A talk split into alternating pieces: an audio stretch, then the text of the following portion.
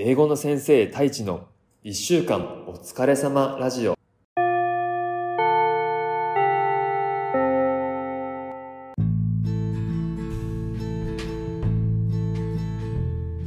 こんにちは。英語の先生太一です。ふう。今週もお疲れ様でした。やっと花金になりましたね。楽しい週末を過ごしましょうね。この番組は教育事業に取り組む一歩ラボ合同会社の提供でお送りします。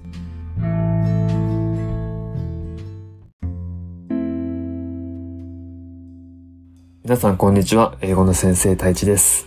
今回は個人的ウィークリーニュースをお届けしたいと思います。えー、今日はですね、こちらです。Workaway's interesting service that provides lodging and meals in exchange for labor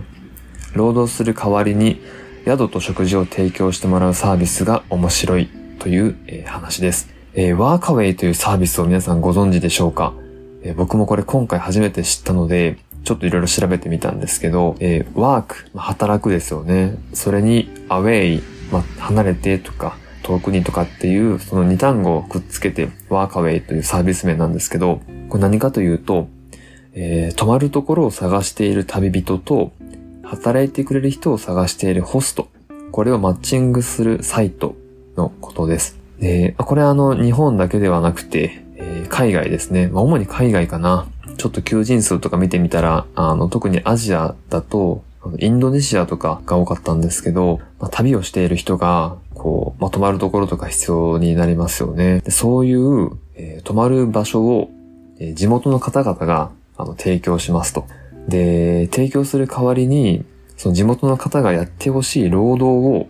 その旅人に、こう、お願いしてですね、まあ、手伝ってもらうっていう、まあ、それをマッチングするサービスなんですよね。なので、あの、旅人側からするとですね、こう、お金をかけることなく、住む場所と、こう、食事が得られるということで、まあ、これなんか想像するだけでもめっちゃいいなと思うんですけど、なんでこれあの今日話そうかなと思ったかっていうと、実は友達が、えー、10日間ぐらいかな。あの、ニュージーランドでですね、このワーカウェイを使って、えー、滞在したというのを Facebook に投稿してたんですよね。その友達は今、あの、いや、それも羨ましいんですけど、女性友達なんですけれども、旦那さんと、今3歳かな ?3 歳の子供、女の子、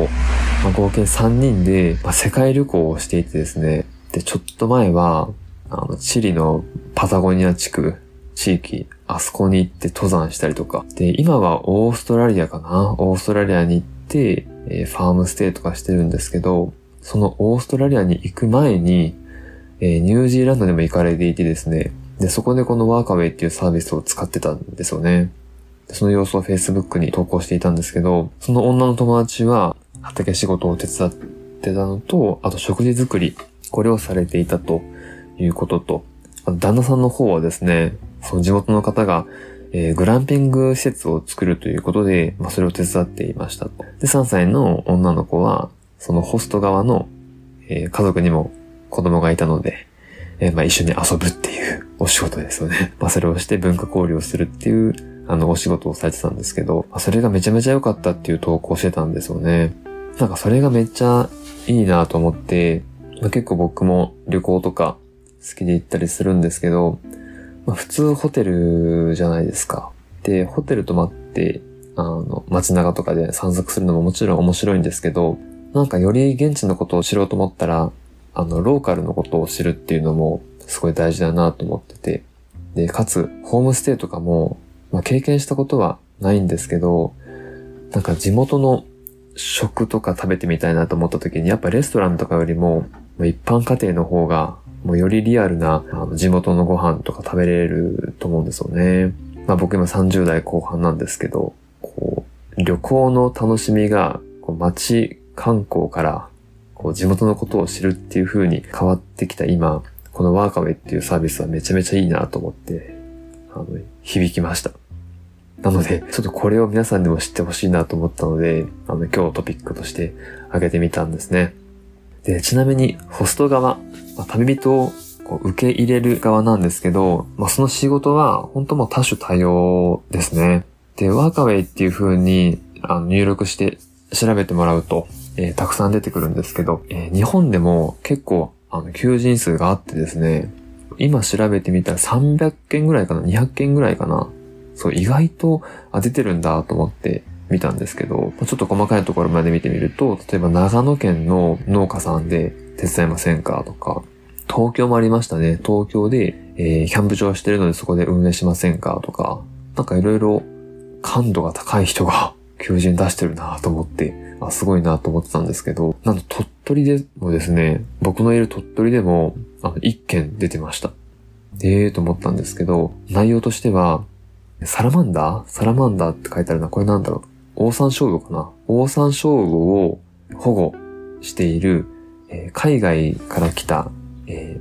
ー、今鳥取県にも住んでらっしゃるんですけど、その方の活動をこう手伝う保護活動を手伝う代わりに、宿と、えご飯提供しますっていう求人が出てて、あ、これめっちゃ面白いなと思ってですね。まさか鳥取にもあったっていうのをちょっとびっくりして、ちょっとこれはあの概要欄にリンク貼っておきますので、ぜひ見てほしいなと思いました。まあ、こんな感じでここ日本でもたくさん求人が出てるこのワーカーウェイ、ぜひ見てみてほしいです。労働日数は、ま、数日から、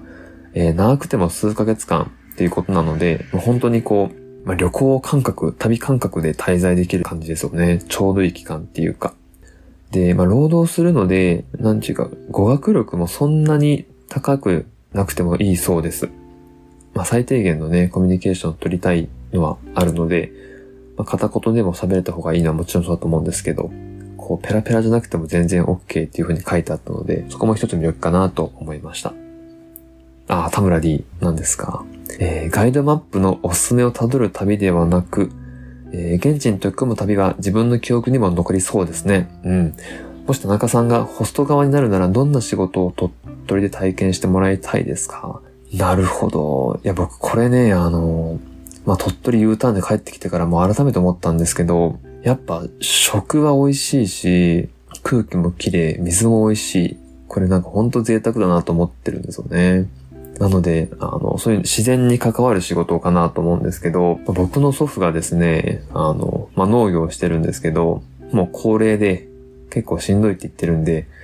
まあ、シンプルですけど、農業体験かな 農作業。農作業をしてもらうっていう。で、家も昔の家だから、あの、まあまあ広くて部屋数もあるので、なんか自分で喋って思いましたけど、意外といいかもしれないです。農業体験。僕の祖父の家で 農業体験。あ、田村 D。えー、人材採用にも使えそうなサービスですね。確かに。なんかね、事前に会っておくみたいなね。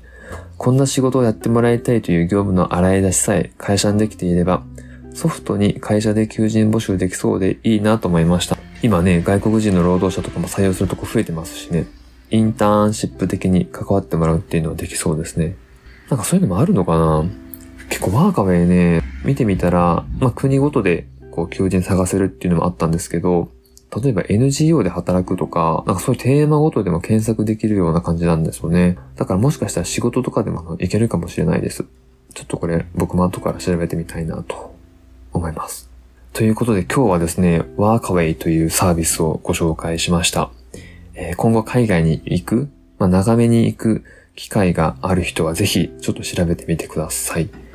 えー、労働する代わりに宿と食事を提供してもらえるそうです。では今日は、えー、Workaway Interesting Service that provides lodging and meals in exchange for labor というテーマで話をしました。それでは